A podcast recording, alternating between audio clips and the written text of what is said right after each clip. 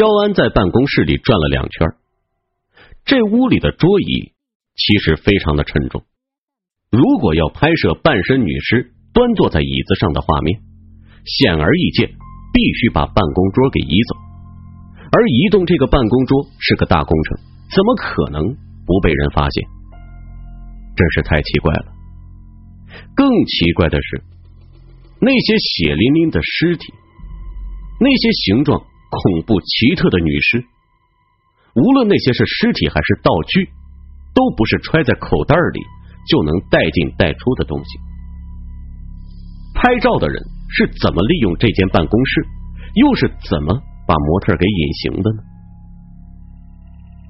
当肖安对着办公桌和办公书柜挠头的时候。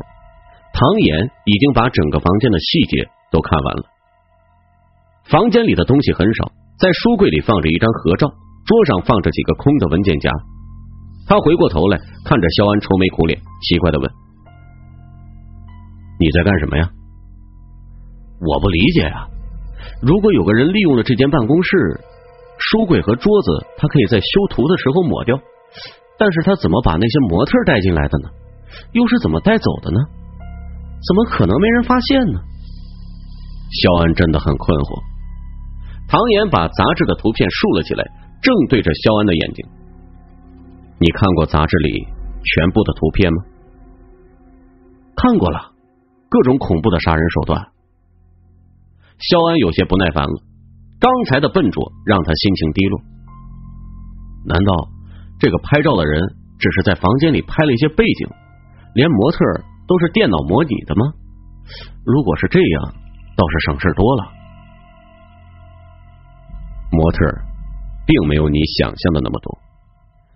如果你仔细看，就会发现这些女人的头发长度相当，她们都没有露出正脸。拍照的时候，左手总是被挡住。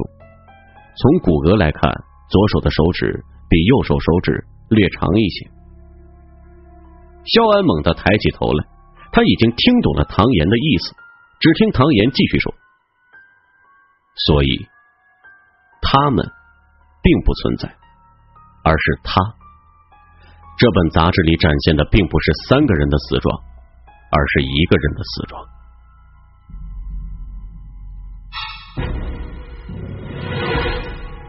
按照唐岩的说法，照片里的尸体就不是电脑特技，而是真实的。”这让人毛骨悚然，只只是一个人。肖安失声说：“你你是说这些照片都是真的？是真的，所以并不需要把很多模特搬进来。”唐岩微微一笑，用一种特别和蔼的语气说：“凶手只需要将受害者请进来就可以，模特。”完全可以自己走进房间，然后凶手就在这儿把他给杀了，再利用他的尸体拍摄各种恐怖的死亡照片。肖恩不寒而栗，拍照人就是凶手，但他究竟是谁呀？杂志社失踪了三个人，不是一个。照片里的女尸又是谁呀？唐岩合起手中的杂志。她可能是杂志社的女编辑金素仙，在新编辑介绍这里有她的简介。金素仙二十六岁，小营镇人，还有几张她的照片，身材很不错。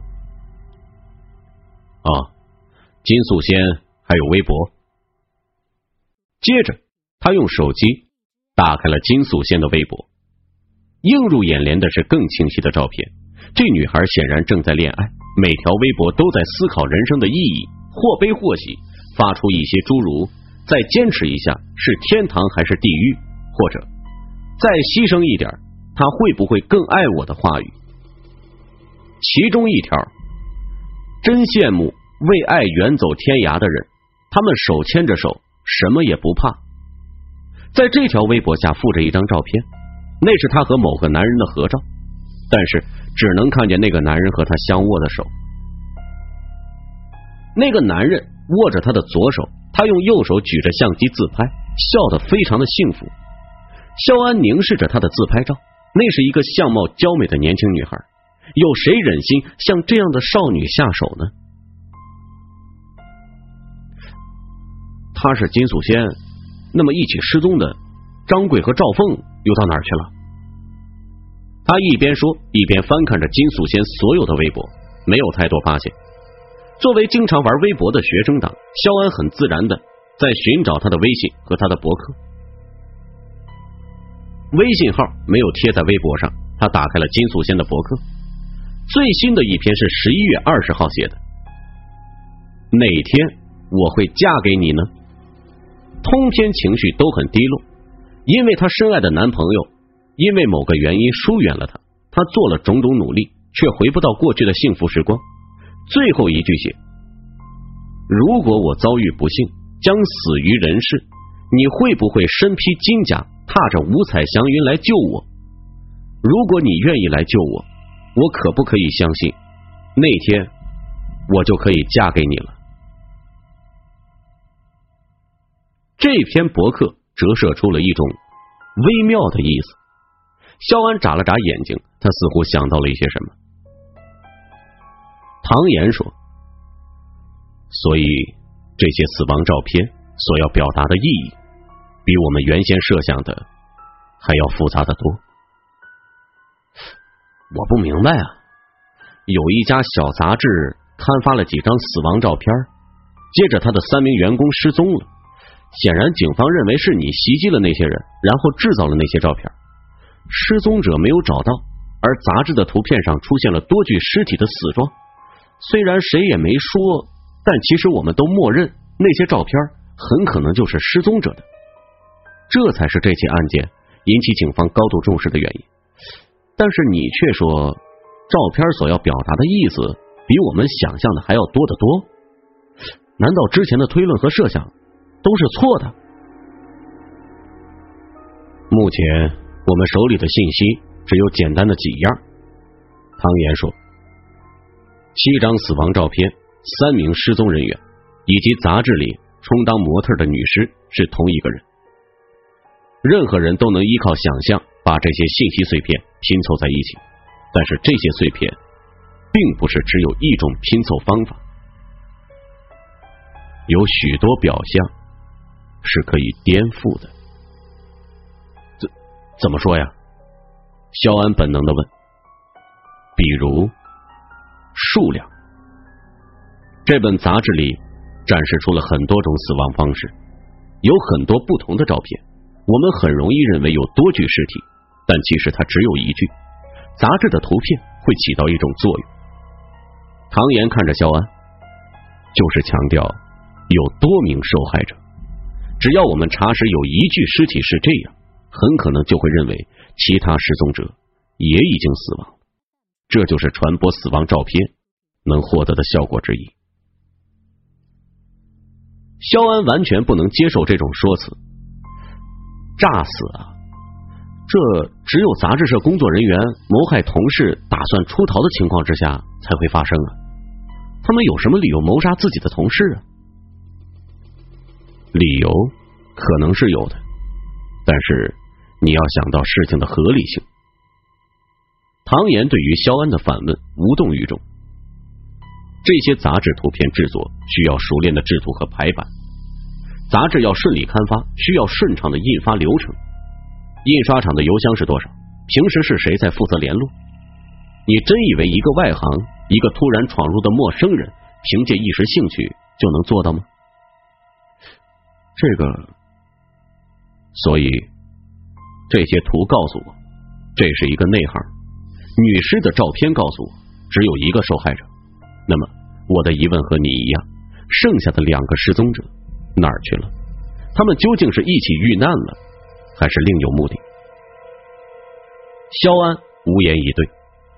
唐岩在办公室里慢慢走了两圈。何况，我看见了那个理由。理由？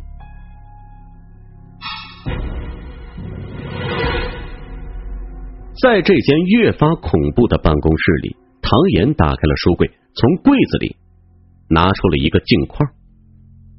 这是一张合照，那是金素仙和一个身材相当的女孩的合照，两个人勾肩搭背，非常的亲密。金素仙衣着鲜艳，另一个女孩却非常的朴素。照片看起来很普通，但是肖安的瞳孔却微微的收缩。金素仙搭在另一个女孩身上的左手，显然要比正常人要长一些，指甲更长。如果他不是做着这么亲密的动作，那只手看起来就有点可怕了。那就像是一只即将长出利爪的鬼手，关节和比例都和正常人不同。而他在杂志上的这张照片就很正常。唐岩比对着两张照片的不同，杂志上的这张看起来更年轻一些。应该是早期的，他也许得了一种怪病，左手出现了畸形。随后，他翻到了杂志内部那些死亡照片，这七张照片几乎每一张都隐藏了他的手。第一张，他的双手藏在蕾丝裙里；第二张，左手在衣服后面；第三张，左手在阴影里，一直到最后一张，左手化为了白骨。搭在右手下面，所以照片可能表达了拍摄者的心态，遮掩他不像人的地方。哼，说的好像你是个心理学家似的。肖安耸了耸肩膀。如果金素仙自己进入这个房间，而又没人发现他的尸体，那么他很可能还在这个房间里啊。但是，这个空旷的办公室里。最大的收纳空间就是抽屉，抽屉能藏得下一具尸体吗？唐岩蹲下去拉动那些抽屉，那些抽屉都上了锁，但是在他手下轻轻一动就拉开了。首先出现在俩人眼前的是一颗苍白的骷髅头颅，那圆形的弧度几乎就拱在了抽屉的顶端，但是并没有卡住。谁也没想到，一拉就拉出一颗头来，